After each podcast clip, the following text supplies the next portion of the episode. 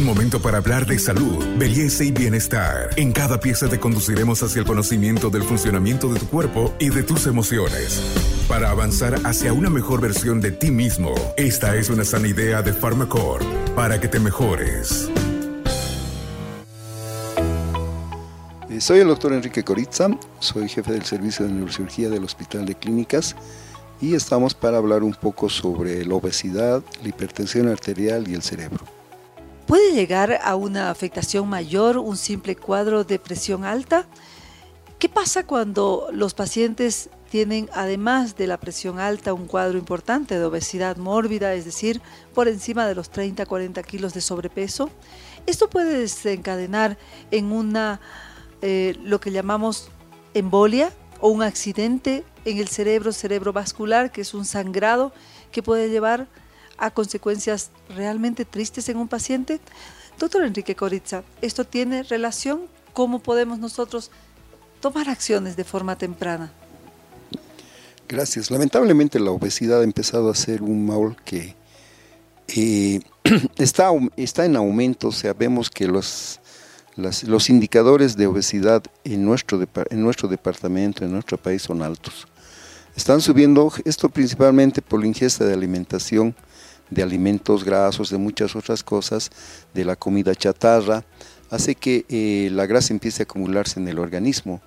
Eh, la, falta de ejercicio de la gente, la alimentación no adecuada, hace que la grasa empiece y empieza pues a formarse lo que se llama los, las placas de colesterol a nivel de las arterias. Entonces esas placas de colesterol van, van poco a poco estrechando la arteria, las arterias coronarias, el corazón o todas las otras arterias, de tal manera que van a ir, en, algún, en algún momento van a obstruir la arteria. O sea, las capas van a ir aumentando y aumentando y van a obstruir y lo que va a condicionar generalmente son los infartos cerebrales.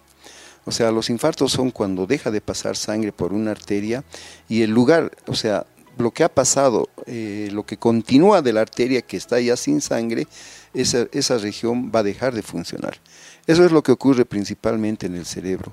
Hay, eh, hay las arterias, las carótidas o de sus, alguna de sus eh, alguna de sus ramas de las arterias carótidas, en algún momento por la grasa que tienen, por la cantidad de colesterol excesivo que tienen, se van a obstruir. Y al obstruirse lo que produce es una lesión posterior a la obstrucción. Dependiendo del lugar donde se ubique la obstrucción, vamos a tener las diferentes eh, consecuencias y secuelas de esta obstrucción.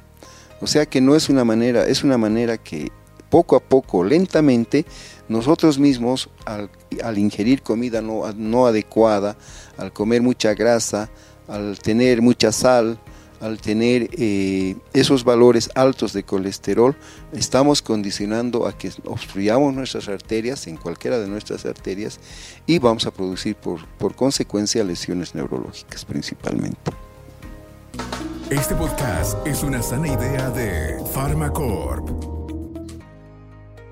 cuando hablamos de la hipertensión o presión alta, inmediatamente mm, tenemos nosotros que pensar qué consecuencias puede tener y el doctor Coritza explica, por ejemplo, lo que pasa en el cerebro. Eh, son en realidad enfermedades que pueden venir acompañadas de consecuencias muy graves para el paciente. Usted, doctor, habló de la afectación renal, por ejemplo, que puede llevar al paciente a insuficiencia renal, a diálisis, a sustituir lo que hace el, riñón con una máquina. Y en el campo cerebral puede llegar a un accidente cerebrovascular que requiere cirugía. Ustedes han llegado o, atienden casos en los que se han resuelto, pero también eh, tristes casos donde no han podido salvar un paciente que ha tenido un derrame cerebral por una hipertensión mal controlada, doctor. Sí, eh, habitualmente la cantidad de cirugías que hacemos por hemorragias intracerebrales es, elevada, es, es, fuerte la, incidencia de este problema. El problema nuestro es que eh, primero tenemos que determinar si se trata de un accidente vascular hemorrágico y hay que o es una o es una o es un infarto cerebral. Una vez determinada esa cese, condicionamos a cuál lado va el paciente. Si es hemorrágico, generalmente se llegará al servicio de neurocirugía. Si es un infarto o una embolia, seguramente va a ir al servicio de neurología. De todas maneras, nosotros al asumir la responsabilidad de, tener al paciente en emergencias principalmente, si es hemorrágico, determinamos cuán, eh, cuánto ha sido la hemorragia, si es muy grande y si está condicionando presión dentro del cerebro. Si determinamos que hay presión intracerebral que está aumentada, necesariamente va a tener que llegar a la cirugía porque hay que retirar el coágulo que está haciendo la presión.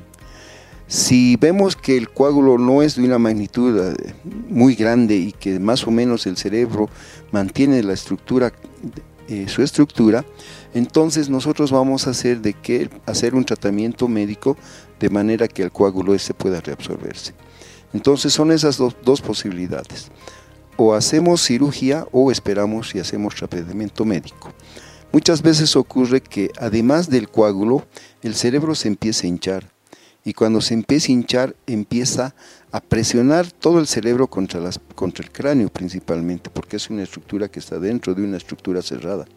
Al presionar esta, esta, la masa encefálica empieza a lesionarse y muchas veces hay que retirar la, el hueso que está eh, siendo presionado para que podamos liberar un poco, digamos, al cerebro y tenga mayor capacidad de expansión.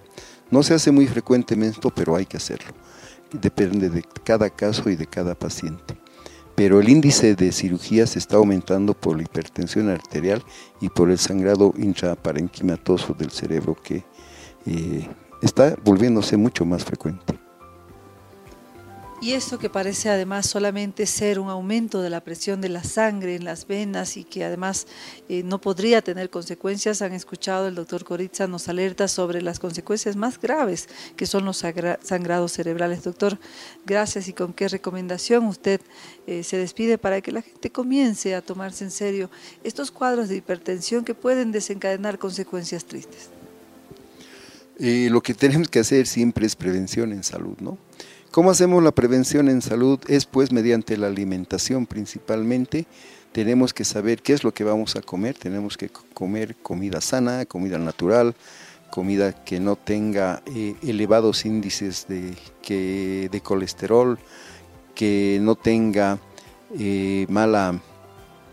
O sea, comida sana principalmente. O sea, podemos comer de todo de manera adecuada en la cantidad necesaria y yo creo que eso va a controlar nuestra, nuestra alimentación. El control de la alimentación es principal. La mayoría de las consecuencias de estos problemas es generalmente por la alimentación inadecuada que nosotros hacemos en nuestra vida diaria.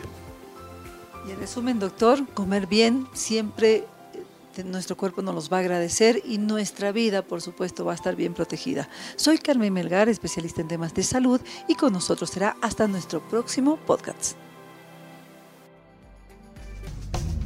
Hasta aquí llegamos hoy. Síguenos en nuestras redes sociales de Facebook, Instagram y en nuestra revista digital Buen Vivir. Esta es una sana idea de Farmacor.